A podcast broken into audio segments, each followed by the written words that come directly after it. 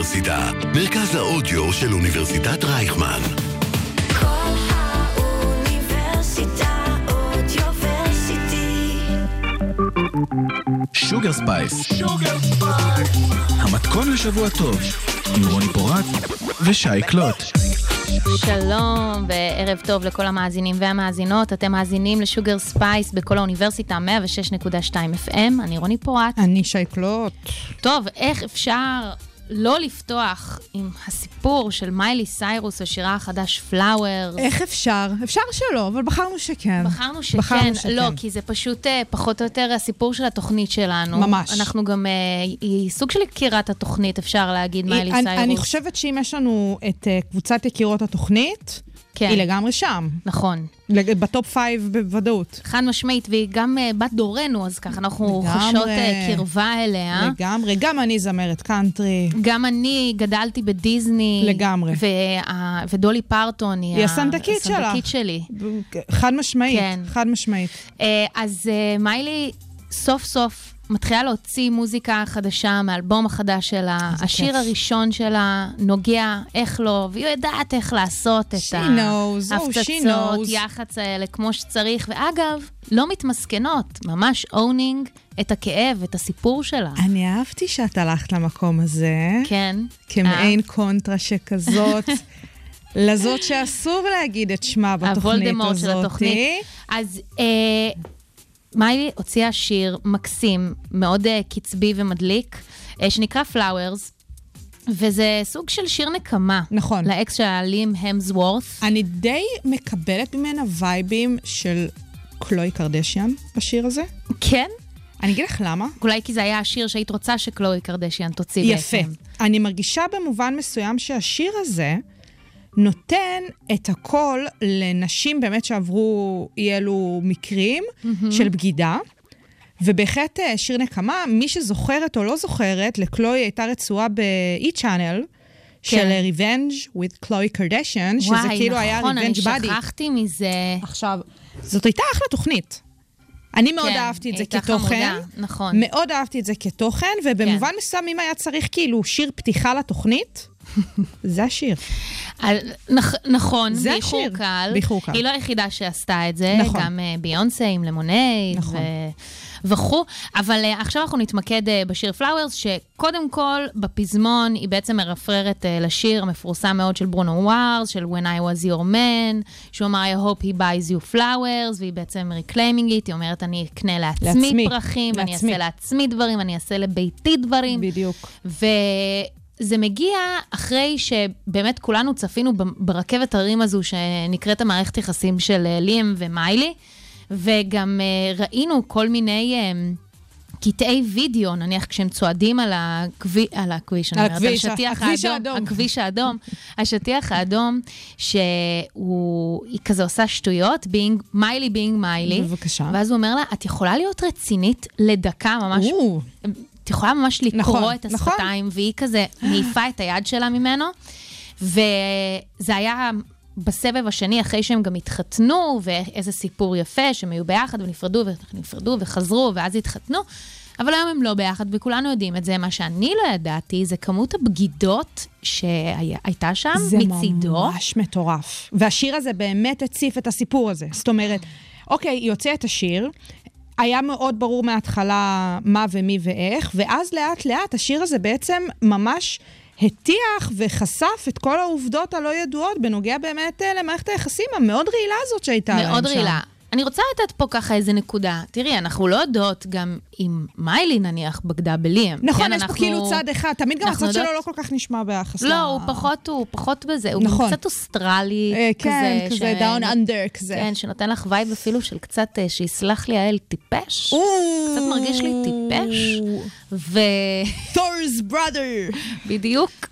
וזה זה יכול להיות הסיבה שאנחנו לא ממש שומעות, או כי הוא פשוט אשם. ולכן הוא לא רוצה שנקרא, אין לך משהו חשוב להגיד, מיותרת. תשתוק. כן, אה, אז באמת, זה קליפ מאוד עוצמתי, היא גם מרפררת אה, לבית שלהם שנשרף במליבו, ו... לא סתם נשרף, ששם גם אה, התבצעו לא, זה, חלק זה מה- בית, טוענים שהבית, זה לא הבית הזה, טוענים אה. שהבית שהיא צילמה, זה הבית שבו הוא בגד בה. כן, כזה. וגם, איך היא לא הגישה את הנקמה קרה, חמה, איך שלא תסתכלי על זה, היא הוציאה את השיר ביום ההולדת שלו. תקשיבי לי טוב. היא יודעת, היא יודעת. אני באמת מחכה לראות מה עוד היא תוציא מהאלבום שנקרא Endless Summer Vacation. איך היא תמיד אוהבת לתת את, את ה... ה summer, את המליבו. ה-white lotus, בדיוק. ממש, ממש. מביאה לי את ה vibe הזה. ממש. לא, לא, אני, אני מאוד אוהבת את מיילי. אני חושבת שכשמצמצמים אותה לכדי הפרובוקציות, וגם כן זה פרובוקציות במרכאות, מבחינתי. אה, תראי, היא יודעת לעשות פרובוקציה, אבל פרובוקציה טובה, לא זולה. זה בדיוק ההבדל. נכון, וכשמצמצמים אותה לכדי זה, וכשמתעלמים מהמוזיקה שלה, אנשים פשוט כל כך ממעיטים בערכה. אני חושבת שהיא אחלה של זמרת, אני חושבת שהיא מה, אחלה היא של זמרת יוצרת פופ. מדהימה, לראות אותה שרה בלייב, זה היא, היא חוויה מחשמלת. והיא תמיד אה, מוזמנת להגיע לשוגר ספייס, לתת נכון. פה איזה take. נכון. אנחנו יותר מנשמח. אז, כן, אז אה, בוא נאזין לשיר. כן? Flowers. יאללה, של Flowers. מיילי סיירוס. לא, רגע, זה לא זה. שנייה. איפה השיר? בואי נשים לך אותו. בבקשה. רגע. הנה, קבלי. שוגר ספייס. המתכון לשבוע טוב, עם רוני פורט ושי קלוט. ממשלה חדשה, שרים חדשים, מחאה חדשה. נכון. זה הלופ, לא? ככה זה כאילו עובד. אה, כן, הרבה זמן אה, לא הייתי במחאה, והצטרפתי למחאה ביום שבת אז האחרון, יריב, אומנם באיחור. אבל יריב כן. לוין אה, שמע אותך ואמר, יאללה, נארגן לרוני פורט מחאות. נארגן לה ככה כן, עיסוק לשבתות. קצת משעמם לי. קצת משעמם לרוני, נדאג לה שיהיה לה מעניין. עכשיו, תשמעי, אנחנו אוהבות לדבר על מחאות, אנחנו אוהבות לפקוד מחאות. אה, לא כזה משנה לנו איפה הן, כאילו אנחנו הולכות, אין, אנחנו. חסרות אידיאולוגיה, אנחנו חסרות, כמו אה, עלי כן, נידף. אנטי, אנטי ביבי וזהו. כזה אנחנו, נכון? איזה יופי, איזה מתוקות. עכשיו, הסיפור, אה, אני חושבת שהמחאה עכשיו די ברורה. כאילו, אני חושבת שהמטרות שלה והעקרונות שלה די ברורים. לא, לא היו כאלה ברורים, אני דווקא אז- לא מסכימה איתך. אז את רוצה שניישר קו סביב כן. זה? אז תראי, באמת אמרנו ממשלה חדשה ושרים חדשים, וספציפית המחאה הזאת, שכבר היא בשבוע השני שלה, זאת אומרת, היא התחילה כבר בשבת לפני עשרה ימים, כן. אה, אז היא באה על רקע הרפורמה שמנסה לבצע השר אה, יריב לוין, שר המשפטים החדש, שדי אה, דקה וחצי אחרי שהממשלה הוקמה, כבר בא ויצא בהצהרות, שיש לציין... ו- ותוכניות, לא רק? הצהרות. עכשיו, אה, יש לציין, ואני כן, אני כן חשוב לי להגיד את זה. הרפורמה הזאת שיריב לוין מציע, זה לא בהכרח היה משהו שהוביל את המצע של הליכוד או של הממשלה החדשה בצורה שאת יכולה לבוא ולהגיד, ידענו שזה מה שנקבל בצורה הזאת, ככה. לא בדיוק בצורה הזו, אבל דווקא זה כן דובר. אז, אז זהו.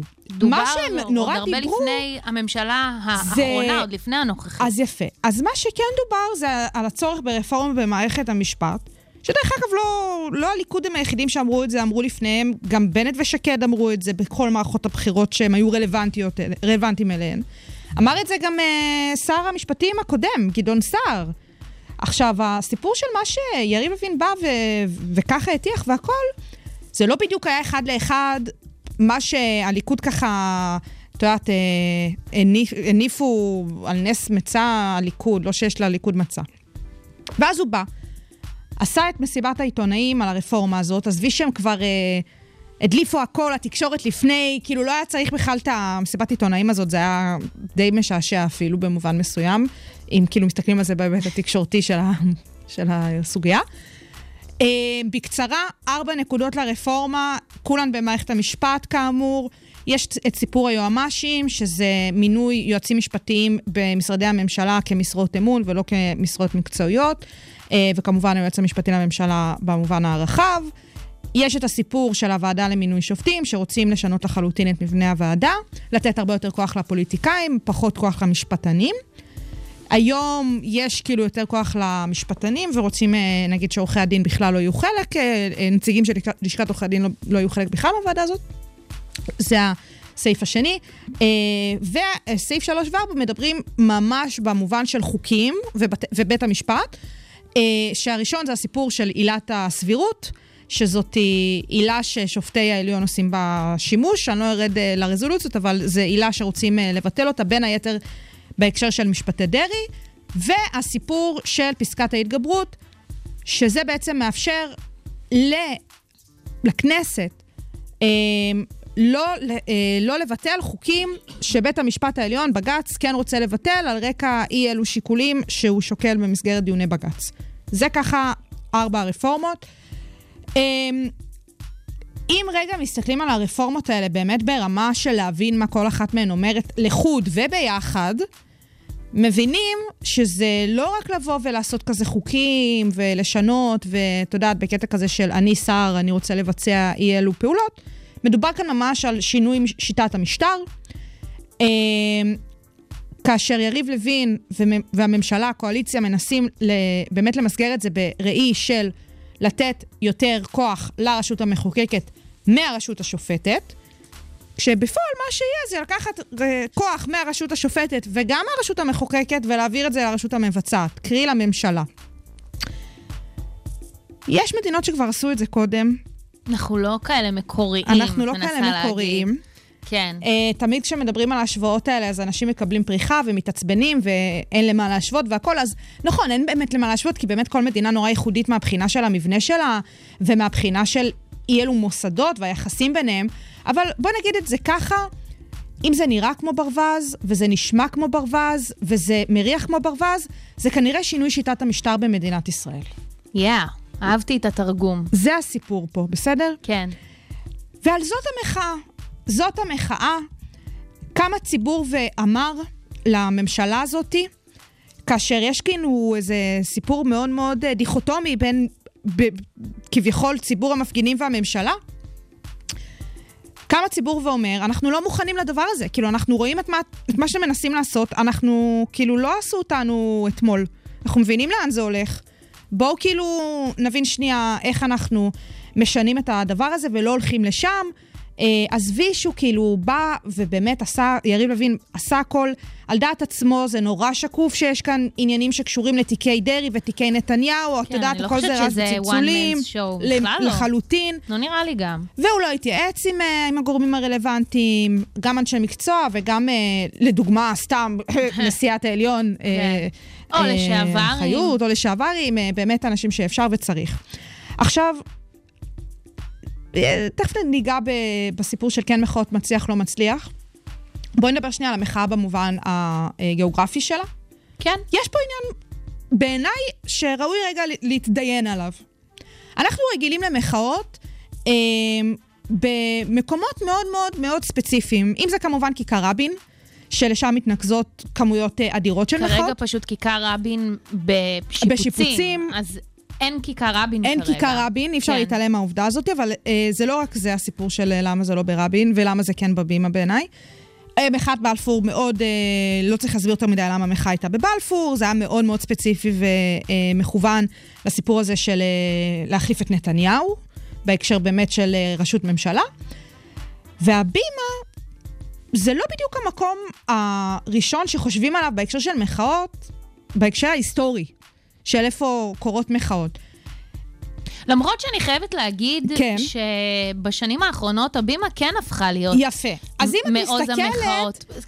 עוד לפני בלפור. עוד לפני בלפור. עוד לפני בלפור. עוד לפני זה בלפור. פשוט, פשוט המצע הפיזי שהמקום בואו מאפשר... נדבר איפה, איפה, זו, איפה זה כיכר הבימה. הבימה היא במרכז תל אביב. מוקפת יש- בשלוש שדרות. נכון, מוקפת בשלוש שדרות, שגם מגיעות לעורקים אה, תחבורתיים מאוד משמעותיים מאוד בתוך משמעותיים. העיר. אם את מסתכלת גם על שדרות רוטשילד, את יכולה להסתכל גם נניח על דיזינגוף ואלנבי, וגם בסופו של דבר לאיילון. עכשיו, כבר היו מחאות, אני נניח השתתפתי במחאות בקריית הממשלה, וזה צמוד לאיילון, אבל זה גם בסופו של דבר, שוב, קריית הממשלה זה מאוד סימבולי. נכון. אבל היא לא מספיק גדולה. אז הרחבה של, של קריית הממשלה היא יחסית קטנה. מאוד קטנה.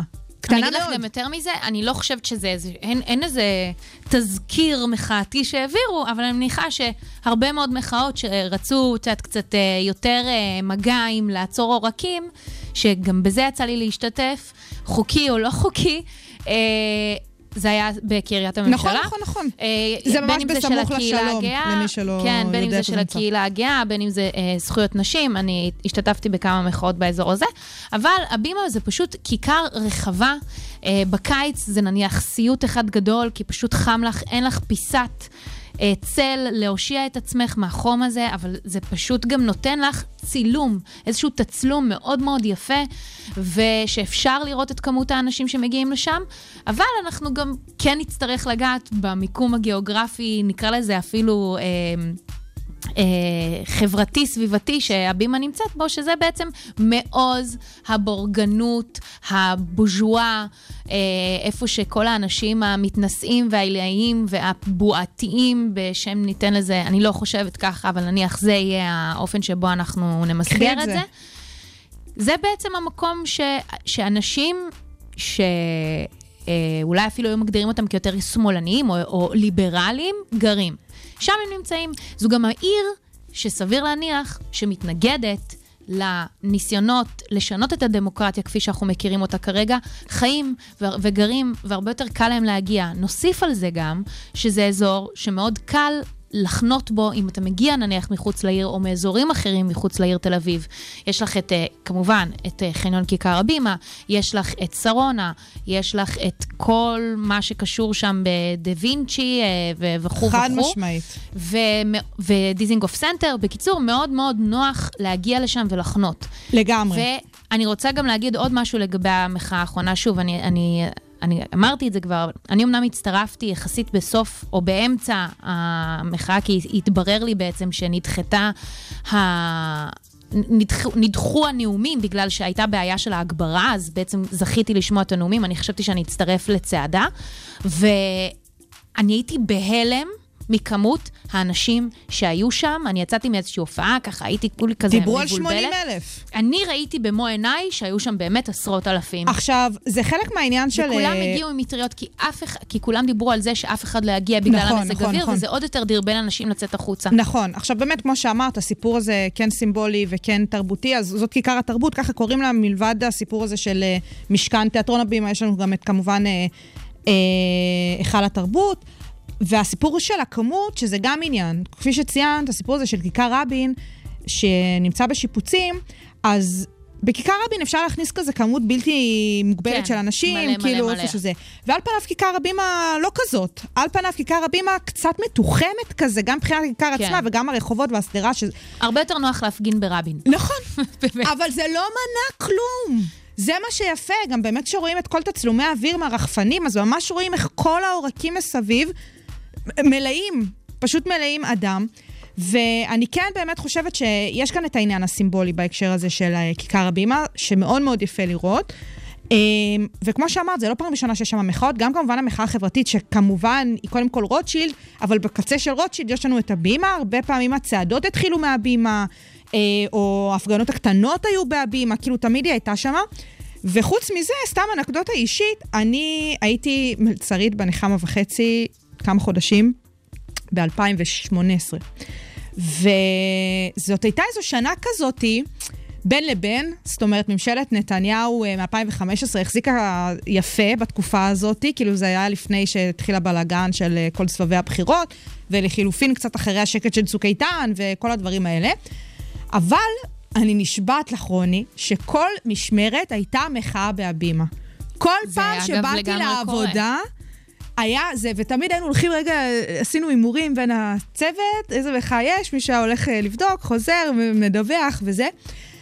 וזה ממש זה, הסיפור הזה, שהמקום הזה באמת מנקז לתוכו כל כך הרבה, גם סגנונות של אנשים. כי הסיפור הזה של כן תרבות, לא תרבות, זה כן שמאלני, זה לא שמאלני. הלוואי ויפסיקו כבר למתג את זה ככה, תרבות זה חייבת- לכולם. נכון.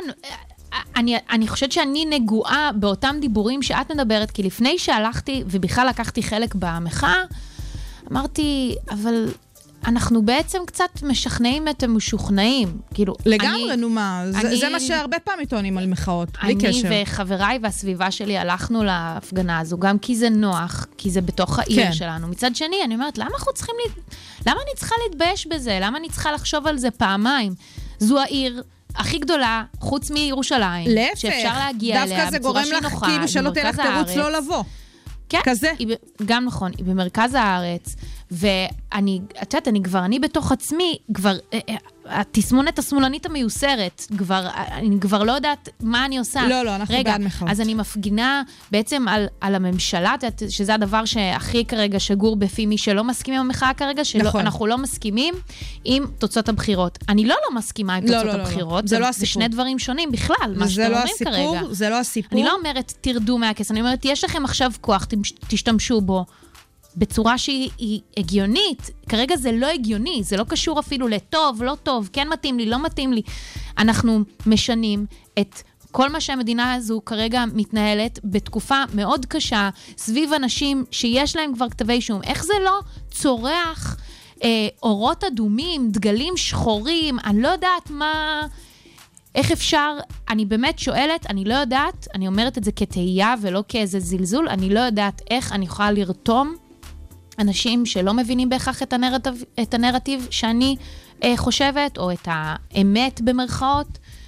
איך אפשר לעשות את זה, איך אפשר לאגד אנשים סביב זה. אז תראי, אני שני, חושבת... בבלפור, אני רק רוצה להגיד, בבלפור היה איזשהו, הייתה איזושהי תפיסה שגם משכנעים את המשוכנעים, ובסופו של דבר, הממשלה, המחאה הזו יצרה ממשלה אחרת. וזאת הייתה מטרת המחאה הזאת, ולצורך העניין, אם אז אולי בודקים... זה כן עובד. אם, אם בודקים הצלחות של מחאות, אז המחאה בבלפור הצליחה במאה אחוז שלה. כן, נכון. כי המחאה בבלפור רצתה שתהיה ממשלה ללא ביבי. וזה גם הטענה ועל שלי. כן קמה ממשלה ללא ביבי. אני, אני ב, כמובן ששמחתי באיזושהי צורה על uh, תוצאות המחאה של בלפור בסופו של דבר, כן, כן. אבל גם יותר מזה, אני יכולה להגיד כניצחון אישי קטן מול חברים שלי שלא רצו לצאת להפגין כי זה לא עוזר, זה תמיד הדוגמה שאני נותנת למחאות כן עוזרות, כי גם זה הכי חקוק לאנשים בראש. גם אם אפילו סביב המחאה הזאת אנשים הצליחו להבין את עקרון הפרדת הרשויות טוב יותר, בעיניי זה גם איזשהו הישג. אבל כמובן שאנחנו אה, פשוט נרצה שהרפורמה הזאת לא תעבור, לפחות לא כמו לא כמו שהיא כרגע, לא אני מוכנה. ל- לפתוח אה, דיון סביב אה, מערכת המשפט, לחלוטין, בסדר, אפשר וראוי, גם... וראוי לקיים. כן, ואפשר גם היא לא לשנות הרבה... מושלמת, חבר'ה, אנחנו, אני- אני ואפשר ראשונה גם להגיד. לשנות הרבה מאוד דברים במדינה הזו. אפשר וצריך, ואנחנו... אני חושבת שמה שיותר חשוב כרגע זה נניח להתעסק באלימות, שאנחנו מדברות על זה בלי הפסק, הפסקה פה בש, בשוגר ספייס. אבל אני חושבת שזה אנשים בכבישים. שהאלימות אה, משרתת אותם, שזה את יודעת, זה כבר דיון אחר. זה כבר דיון זה אחר. כבר דיון אחר. מה אנחנו הולכות לשמוע? אה, אה, אנחנו עכשיו הולכות אה, להאזין אה, לשיר שנקרא איור, אהה. של ביז'ו, אהה. שזה בעצם אה, אמרי בנו- בן עוזיאל, אה, עמיתי לעבודה וחבר ואדם מאוד מאוד מוכשר, אה, מוציא סינגל חדש, יש לו כיף. גם אה, קליפ חדש, הייתי אומרת שרואים אותו שם גם בלי חולצה, אז לכל החובבות. את מחפצנת פה אה, בשוגר ספייס? הוא חפצן את עצמו, אז אני נותנת לזה איזה, חוץ מזה נותנת ממש שסבתא חפצונים? סבתא שלו הגיבה לו על זה, איזה חתיך וזה. אני רוצה לראות את הקליפ, כן, זה קורה. איור.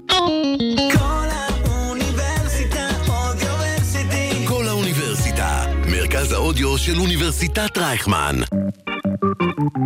שוגר ספייס. המתכון לשבוע טוב, עם רוני פורט ושי קלוט. אז אה, המשרד, הלוא היא The Office, הסדרה האלמותית, ירדה מנטפליקס לפני שבועיים. נטפליקס בארץ, יש לציין, כי נטפליקס בארצות הברית התקפלה ולא הורידה אותה. אה, באמת? זה אני לא ידעתי. את כן, הדיכוטומיה הזאת בין כן. שתי ה... תראי, בסופו אוקיי. של דבר מדובר פה במיליונים מועטים מאוד פה בארץ, אה, בודדים.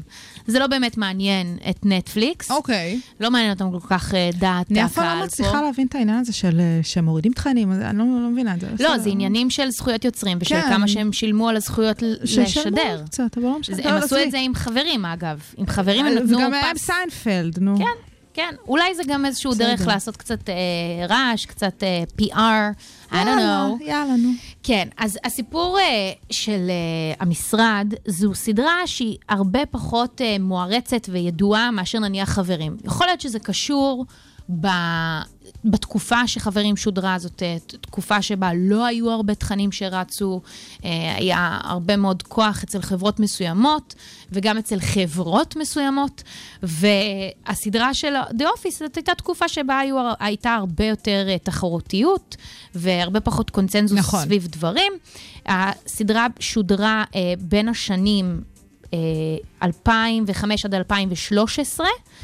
ואני אני יכולה להגיד שאני צפיתי בסדרה הזו, נניח פחות או יותר כשהייתי בת 12-13, אבל השלב שבו הפכתי להיות אובססיבית לגביה, הייתה פחות או יותר בכיתה ט', נניח כשהייתי בת 15. אני איתך, אגב. אפשר להגזים, כן, את אוהבת? אני- אני, א- אגב, כן. לא ראיתי את זה בסיבוב הנוכחי של זה בנטפליקס, כי אני לא רואה סדרות פעמיים, אני לא, לא כאילו כזאת, כן.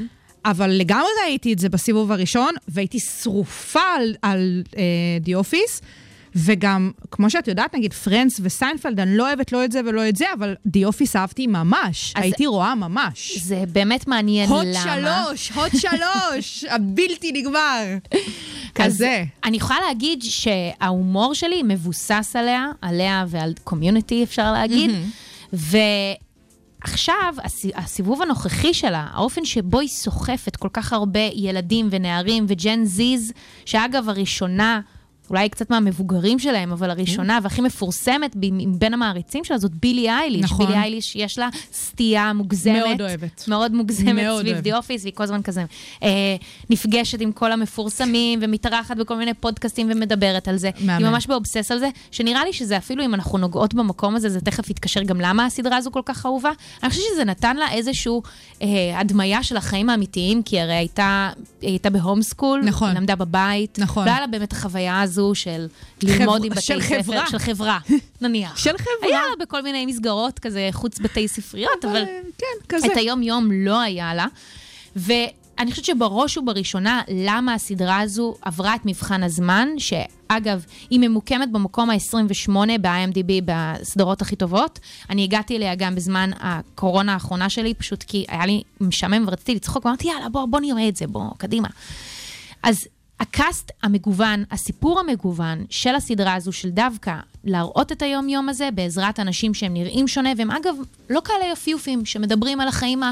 חד משמעית. המיוחדים שלהם בניו יורק, אלא החיים האפרוריים, לגמרי. המשעממים, הלא אטרקטיביים בשום צורה של ו- אני לא הייתי רוצה להיות הם. ממש, וגם בואי נלך שנייה יותר אחורה, הרי מדובר בעצם על גרסה אמריקאית לסדרה בריטית. נכון, נכון, לא ציינו את זה, כי אני חושבת שזה כבר יחסית ידוע, נכון. אבל כן, זאת אה, סדרה שהופקה והוקמה על ידי אה, ריקי ג'רווייז, שהוא ובאותן ידוע שנים מאוד. גם לקחת אה, סדרות בריטיות ולעשות לזה את האינטרפרטציה, רימייק, זה, כן. זה לא כזה היה שכיח, היום לא. זה קצת יותר אה, קורה. נכון. אבל עצם זה שבכלל קפצו על ההזדמנות והצליחו לעשות גם באמת את ההתאמות הנדרשות אה, לציבור האמריקאי, וואלה, עבד להם. מאוד, כי גם ההומור הבריטי מאוד שונה מההומור מאוד שונה, האמריקאי. הוא מאוד מאוד שונה. עוקצני ומתוחכם, וההומור האמריקאי הוא רחוק מזה.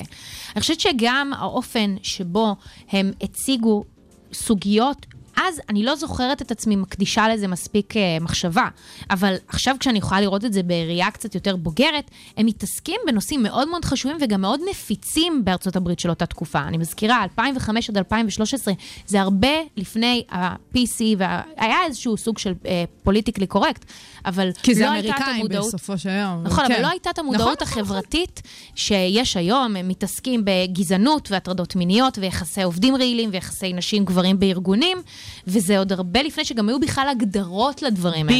בדיוק. היום את אומרת את הדברים האלה, אנשים יודעים על מה את מדברת. אז לא היה לזה שם בהכרח. ה naming הזה, ה naming הזה, שהיום איפה את לא יורקת, יודעים אה, להצביע לך על תופעות כאלה, כל אחד במקום עבודתו. כן. באמת The Office הקדימה את זמנה מהבחינה הזאת של אשכרה להציג את זה ולתת את ה naming הזה. ובדיוק בגלל זה היא עוברת את, את מבחן הזמן, וזה גם קשור בזה שהעוסקים במלאכה, מי שהפיקו, מי שכתבו, מי שביימו, היו אותו ה cast שאנחנו מכירים. ה cast הזה היה אנונימי, סטיב קרל לא היה כזה מוכר. זאת הייתה. המקפצה שלו זאת למיינסטרים. הייתה המקפצה זאת הייתה האמיתית המקפצה שלו. שלו. אה, להזכיר. כמעט כל השחקנים שם, אני כן. שרופה עליו. נמשיך. בבקשה. נכון, נכון.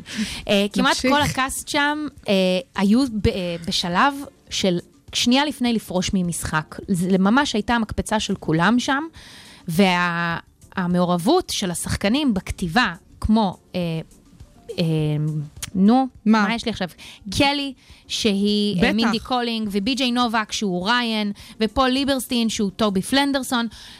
כל הכותבים היה, האלה היו חלק מה cast, והמקום גם של השחקנים, לתת את- האינטרפרטציה שלהם לדמות שלהם, הייתה גם מאוד אה, מעודדת על ידי אה, הבמאי של הפיילוט. עוד פעם, שזה בלתי נתפס בתקופה ההיא. בכלל היום לא. זה נשמע לנו כאילו אלמנטרי. זה לא. בזמנו זה פשוט היה כל כך ראשוני וכל כך חדשני, וזה, אין, אין, נו, הסדרה הזאת מופלאה. מה, אנחנו יושבות אז- פה ומהללות את The Office, בא לי להעיף לנו מכות. כאילו. לא, אבל, אבל זה, זה דברים שאני בהכרח לא ידעתי.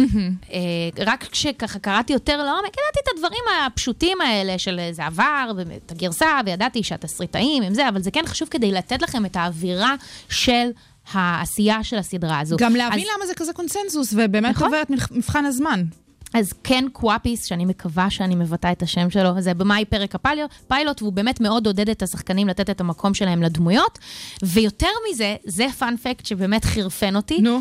הוא גרם להם במשך תקופה מאוד ארוכה להגיע כל יום לסט, לעבור את האיפור שיער, לשבת בשעה שבע וחצי בבוקר במשרד, במשך חצי שעה לעשות את העבודות המשרדיות שלהם. עכשיו, הם היו צריכים להמציא את זה לעצמם. נכון. הוא גם אמר להם, תעצבו את המשרד שלכם באופן אישי, כל אחד הביא ככה את זאת הדברים שלו חברה מהבית. שלא עושה כלום גם, זה מה שמצחיק. נכון, והפוטג'ים, שאגב, לא נגענו בזה, בעצם התוכנית היא סוג של מוקומנטרית, יש שם בעצם צוות צילום שמדמה איזשהו צוות אה, דוקומנטרי שעושה על החיים המשעממים שלהם דוקו.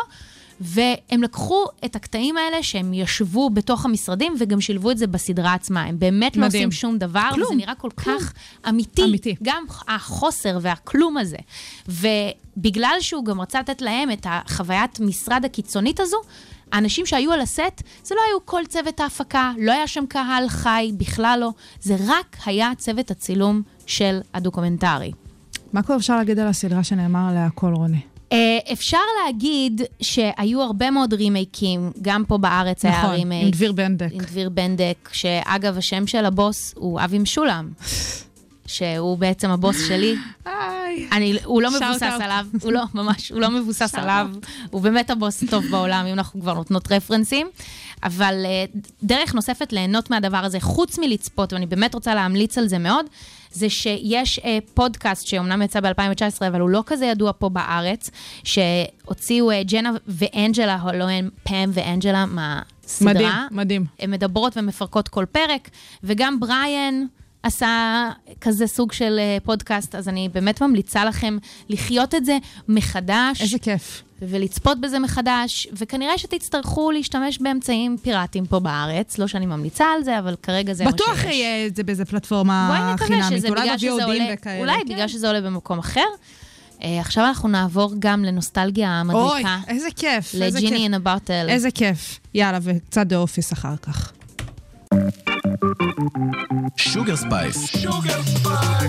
המתכון לשבוע טוב, עם רוני פורט ושי קלוט. אז מה, שי קלוט? את יודעת איפה הייתי שבוע שעבר? איפה היית? הייתי במשפט צבאי עם חברתי הטובה, אה, שאני לא אציין את שמה, כי בכל זאת שמה שמרו במערכת. כן. אמ, בוא נלך יותר אחורה. למה הייתי שם, איך, איך זה התגלגל לשם, אנחנו קצת אה, נבין ביחד את, ה, את הנושא, אה, את יודעת, לעומקו ככה. תגידי, את משרתת מילואים, רוני? לא. בגדול גם אני באופן לא. עקרוני יכולים לקרוא לי אז, למילואים. אז אנחנו באותו המצב. כן. כזה, כזה מין. אני רק אציין שיום אחרי, אחרי השחרור שלי, כאילו, אני הייתי אזרחית, אה, לדעתי, פחות מ-24 שעות, וכבר התקשרו אליי אה, מהקישור והגיוס, אה, לוודא כן, גם פרטים אני עשיתי אישיים כזה וכאלה, את סבב יודעת, אה, אה, מילואים זה. יחסית קרוב לשחרור שלי. אז את יודעת, כל ממני. מיני כאלה וזה, ובסדר.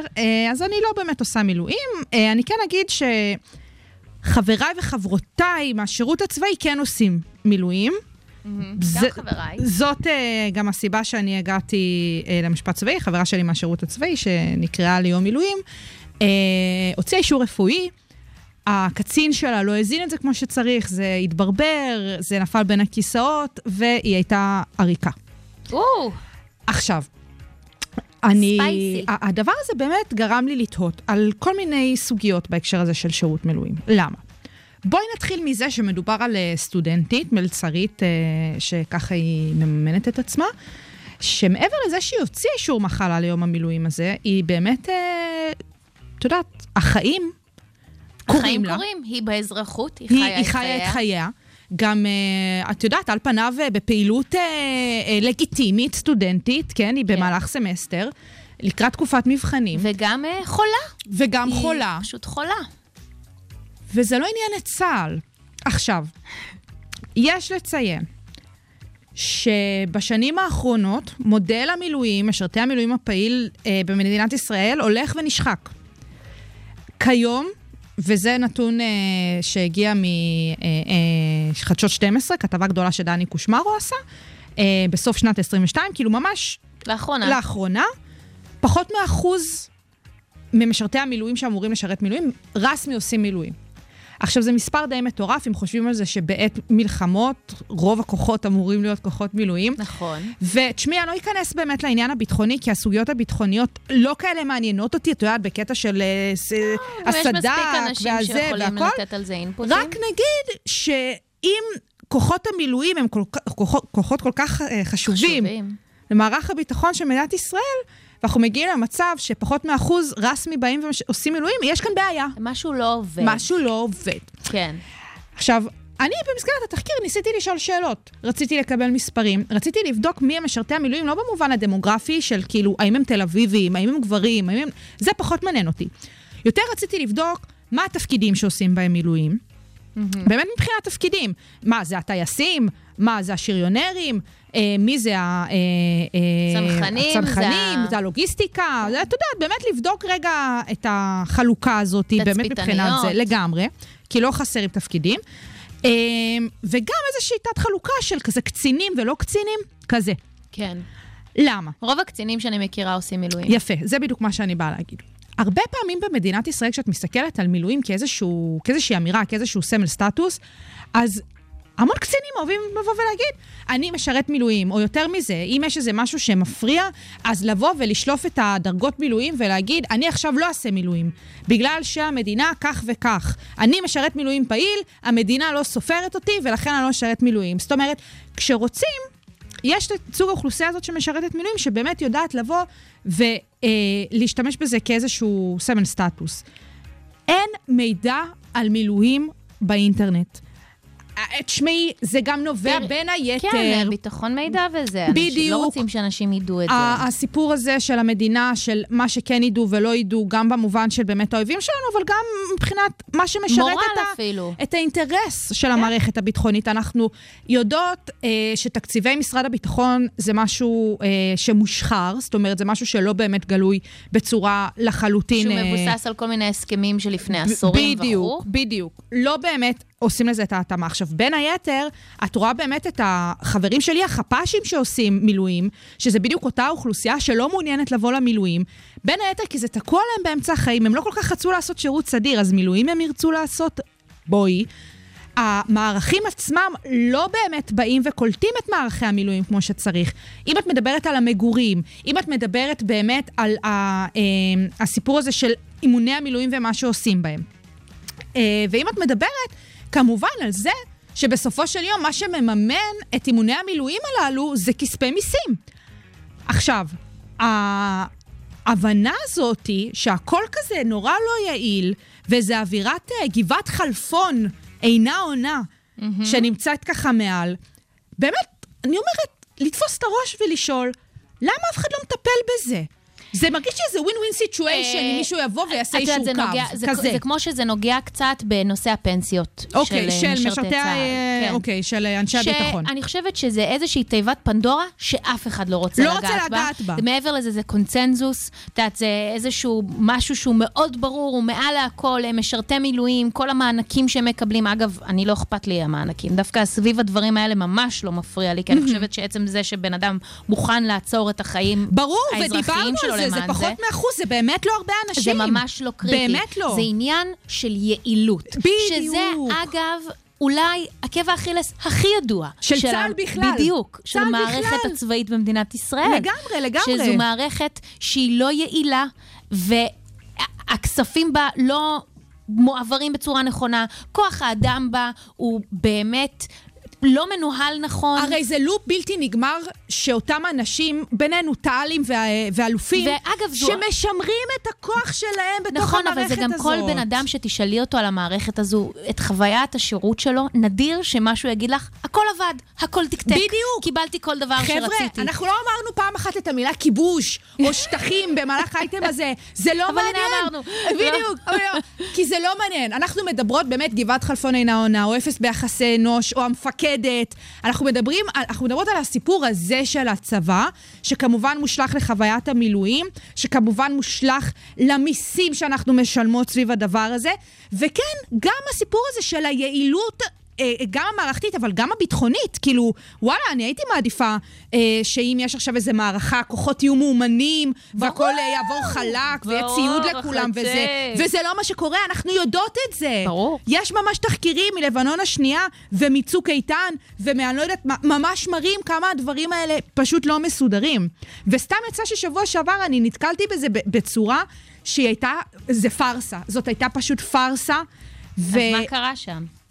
אה, רצו לתת לה קנס, היא התעקשה שלא, אה, היא יצאה עם חמישה ימי מחבוש על תנאי לשלוש שנים קרובות. הבחורה יכולה להגיע לכלא, אם אם בטעות תהיה לה מילוי שלא תוכל להגיע אליהם, או אני לא יודעת מה יקרה. אה, לא רצו לתת לה את הפרוטוקול, אני התעקשתי שייתנו לה. את יודעת, כל מיני דברים כאלה, שאת כאילו עומדת מהצד ואת אומרת, וואלה, זה, וואלה. זה אה, מדינת אוכלת אה, מילואיה. משהו כזה. זה כבר מי שיש לו את הרצון ואת האמביציה לעשות את זה, ככה מתייחסים אליו, וזה מאוד עצוב. זה מאוד עצוב, ואני באמת באמת חושבת שהסיפור פה זה לא כאילו לבטל את זה כמו לייעל את זה, כן. כזה. לא לבטל את זה, אלא אהבתי. לא אולי לבטל, נציע לייעל. את זה. סטיקר? נסתקר כן, כזה? נסתקר. לא לבטל, לייעל. אנחנו- אז אין לנו אנחנו, זמן אנחנו להישאר. נעשה רגע אות, ואז אנחנו ב SZA. Sugar Spice. המתכון לשבוע טוב, עם רוני פורט ושי קלוט. טוב, טוב, אז בוא נדבר על SZA. יאללה. אה, אני מאמינה שרוב האנשים שמעו את השם של SZA, שמעו נכון, היא לא באיזשהו שלב. חדשה. היא לא חדשה, באיזשהו שלב שמעתם את השם שלה, אבל אני לא יודעת כמה אנשים יודעים מיד לקשר אה, בין שם SZA. לפרצוף כזה? בדיוק, לשירים שלה. אה, גם אחת הקולבורציות, מי שהיא שיתפה את הפעולה לאחרונה, ה Doja Cat, את מיד יכולה לדעת מי זו, מכירה את האופי שלה, את קנדריק מכירה שירים. למר. קנדריק למר. לדוגמה. לדוגמה. אה, אז אנחנו קצת נספר לכם על SZA, קוראים לה סולנה אימאני רו. SZA זה בעצם השם הראשון, האות הראשונה זה savior או sovereign, שזה מושיע או שליט. ה- ה-Z זה zigzag, ו-A for Allah, כי היא אומנם אה, חצי נוצרית וחצי מוסלמית, אבל היא גדלה על ברכי אה, האסלאם, והיא גם מאוד מתייחסת לזה בהתנהלות היומיומית שלה, ו... היא אמנם לא לובשת אה, כיסוי ראש, הי- היו תקופות שהיא לבשה כיסוי ראש סביב הפיגוע ב-9-11. היא, חש... היא חוותה הרבה מאוד גזענות, ולכן היא שמה את זה בצד, וגם בכלל היא לא אוהבת לקשר בעצם את הדת שלה למה שהיא עושה, היא מרגישה איזשהו... היא כל הזמן מתחבטת. היא אומנית שהיא מאוד מתחבטת בינה לבין עצמה. וזה מה שמניע את האומנות שלה. כן. Uh, אני מרגישה שפה בארץ לא מספיק מכירים את סזה. אני מאמינה שבארצות הברית יש הרבה יותר מודעות לגבי מי היא ומה היא, אבל לא כל כך מכירים אותה פה בארץ. ואני גם ראיתי כל מיני ראיונות שלה לאורך השנים. היא מאוד מתכנסת ומכונסת, והיא לא כל כך לוקחת חלק ב... לא יודעת, מה, בשואו-ביז הזה. ביח"צ? במכונת כן, היח"צ? היא לא, היא לא חזקה במכונת היח"צ, כי אני פשוט חושבת שזה לא מסתדר עם מי שהיא. ומדובר ביוצרת מאוד מאוד מחוננת, וגם מעבר לזה, היא מדברת על זה עכשיו עם ההוצאה של האלבום האחרון שלה, שהוא נקרא SOS. היא לא אוהבת שמגדירים אותה כאמנית R&B. היא מגדירה את עצמה כ glitter trap, מה? אוקיי? ככה היא מגדירה את עצמה. מה זה, איזה ז'אנר מדליק? כן, ממש, אהבתי את ההגדרה. וואי. מאוד. אני חושבת שהיא גם לא מרוצה, מה זה חושבת? היא אומרת שהיא לא מרוצה מהאופן שבו מגדירים אותה, וזה מתסכל אותה. כי זה קטע. אתה כבר מפורסם, כבר יש לך את ההוקרה, יש לה רבע מיליארד האזנות בספוטיפיי לקיל ביל, שאנחנו. נשמע אותו בסוף האייטם. זה המון. רק בספוטיפיי. יש לה כוח מטורף, ועם זאת, עדיין מפריע לדברים האלה, ואת אומרת, וואלה, אם הייתי מגיעה לעמדה שלה, יש מצב שזה לא היה מזיז לי בכלל. אז למה זה מפריע לה? כאילו זה שהיא באה והיא אומרת, אני לא מה שאתם עושים אותי, אני לא R&B, אני glitter trap, למה? היא מסבירה כאילו, מה, מה הסיפור שם? על מה זה יושב? אני חושבת שזה קשור פשוט למרכיב האישי- האישיותי שלה. כל השירים שלה הם מאוד כנים, היא מאוד מסבירה את עצמה כמישהי שנתמכת באנשים, היא כל הזמן צריכה מישהו לידה, היא, היא עושה הרבה מאוד שירים על, אה, על זה שהיא הולכת לטיפול, ועל זה שהיא מתגעגעת לאקס שלה, שזה דברים שהם נורא, אפשר להזדהות איתם, אבל זאת באמת היא. היא לא עושה את השירים האלה בשביל לקבל את היח"צ הזה. היא התחילה בכלל בזה שהיא הגיעה ל-TDE, אם אני לא טועה שקוראים לה- לרקורד לייבל, שהיא חתמה עליו, דרך זה שהיא בכלל מכרה מרץ' בהופעה של קנדריק למר, שם זה התחיל. היא השמיעה את המיני אלבום הראשון שלה למפיקים שם. הם היו בהלם זה מזה תפס. שמיני אלבום שהוקלט בעזרת החברים והמשפחה שלה, הוא כזה שלם וכזה מעניין. מדובר על לפני עשור, זה היה בשנת ה- 11 שנים, בשנת 2012, כשהייתה רק בת 22. מדהים. ולאורך השנים היא הוציאה שלושה מיני אלבומים ושלוש, אה, ושניים או שלושה אלבומים, שנייה, אני לא זוכרת, לא נורא, תכף נתעסק בזה. ומעבר לזה, היא גם כתבה לריאנה וביונסה. את ידעת את זה? אני לא ידעתי את זה. זה, נראה לי שמעתי על זה, אבל כאילו עכשיו זה את כאילו ידוע, עושה לי פה את ההשלמה. אבל כשאת ממש מחברת את השירים שהיא כתבה, היא עזרה לריאנה לכתוב את Consideration, שזה וואלה. אחד השירים שאני הכי Consideration, שזה אחד השירים שאני הכי אוהבת של ריאנה. היא עזרה לביונסה לכתוב את Feeling Myself, שזה אולי השיר הכי סקסי של ביונסה, ועדיין את לא מקבלת את הזרקור הזה על הבחורה הזו. וכן, זה שלושה מיני אלבומים ושני אלבומי אולפן. אני ממש מבואסת בשבילה, כי יש לה כבר את הכסף וההכרה, למה היא לא מצליחה לפרוץ את העניין של owning herself? היא כל פעם אומרת, אני לא מרוצה, ואז היא יורדת למחתרת, והיא מאיימת בלרדת למחתרת, והיא באמת עושה את זה, ואני כל כך רוצה את זה בשבילה, אני באמת רוצה שהיא תקבל את זה. עכשיו, היא באמת, המנעד שלה, צריך לציין את זה, הוא פופ, הוא ראפ, הוא היפ-הופ, הוא רוק. לא, זה מוזיקה. יש לה שיר רוק מובהק באלבום האחרון שלה. א', המנעד קיים, זאת אומרת זה, ויחד עם זאת, זה כאילו כל מיני ז'אנרים, אבל היא כן מכוונת למיינסטרים, כאילו זה לא באמת שהיא... אני לא יודעת אם היא מכוונת למיינסטרים, לא, לא במובן. שהיא מכוונת, אבל השיר- המוזיקה שלה עוברת מיינסטרים. כן. כאילו, זה מוזיקה טובה, זה קליט. השיר של ה Kill Bill זה אחד מה challengeים הכי אה, ידועים כרגע בטיקטוק, כל אחד שמכניס את, ה...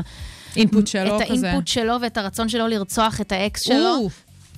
כי על זה השיר, היא בעצם מרפררת לסרט Kill Bill, וגם לחוסר יכולת שלה להכיל את זה שהאקס שלה חי, אנחנו אגב לא יודעים במי מדובר, אבל שהוא לא איתה, ממש כמו שביל רוצה להרוג את קידו. ויש לה עולם תוכן כל כך עשיר, היא אומרת, ישר שמים אותי ב-R&B בגלל שאני אישה שחורה. אגב, יש מצב שבגלל זה קורה. דוג'ה קט שהיא קיבלה את ה... אה, את הפרס האחרון שלה, וואי, אני לא זוכרת על איזה שיר זה היה, היא אמרה, זה השיר, זה, את הפרס הזה הייתה אמורה בכלל לקבל סזה. הן שתיהן הוציאו את השיר כיס מימו, ועדיין אנשים לא יודעים מי זה סזה. שזאת אה, סזה בין היתר. אז אני ממש ממליצה לכם להאזין ל-SOS, זו חוויה, זו שעה. יש קטעים שזה קצת גרם לי להתייגע, היה שם קצת קטעים מייגעים, קצת חזר על עצמו, אבל ב-all in all, אלבום מעולה. בוא נגיד שאין הרבה אלבומים שלמים ומעולים כמו SOS האחרון, ממליצה עליו מאוד. יאללה, אני אשמע. היא גם שרה מהמם בלי קשר, כאילו יש לה גוון קול שרה מטריף. מדהים, יש לי מטריף. מלא שמורים שלה בספוטיפיי, עוד הרבה טובה. לפני שידעתי מי זו. היא טובה. ממליצה בחום. אז אנחנו נסיים את התוכנית שלנו להיום. תודה רבה שהאזנתם לשוגר ספייס בקול האוניברסיטה, 106.2 FM. אני רוני פורט. אני שי, קלטו את התוכנית הזאת ותוכניות נוספות. אתם יותר ממוזמנים ומוזמנות להאזין באפליקציה של קול האוניברסיטה, וכמובן בכל אפליקציות הפודקאסטים הקרובות לביתכם. אנחנו נסיים. עם Kill Bill של סזה. עם Kill של סזה.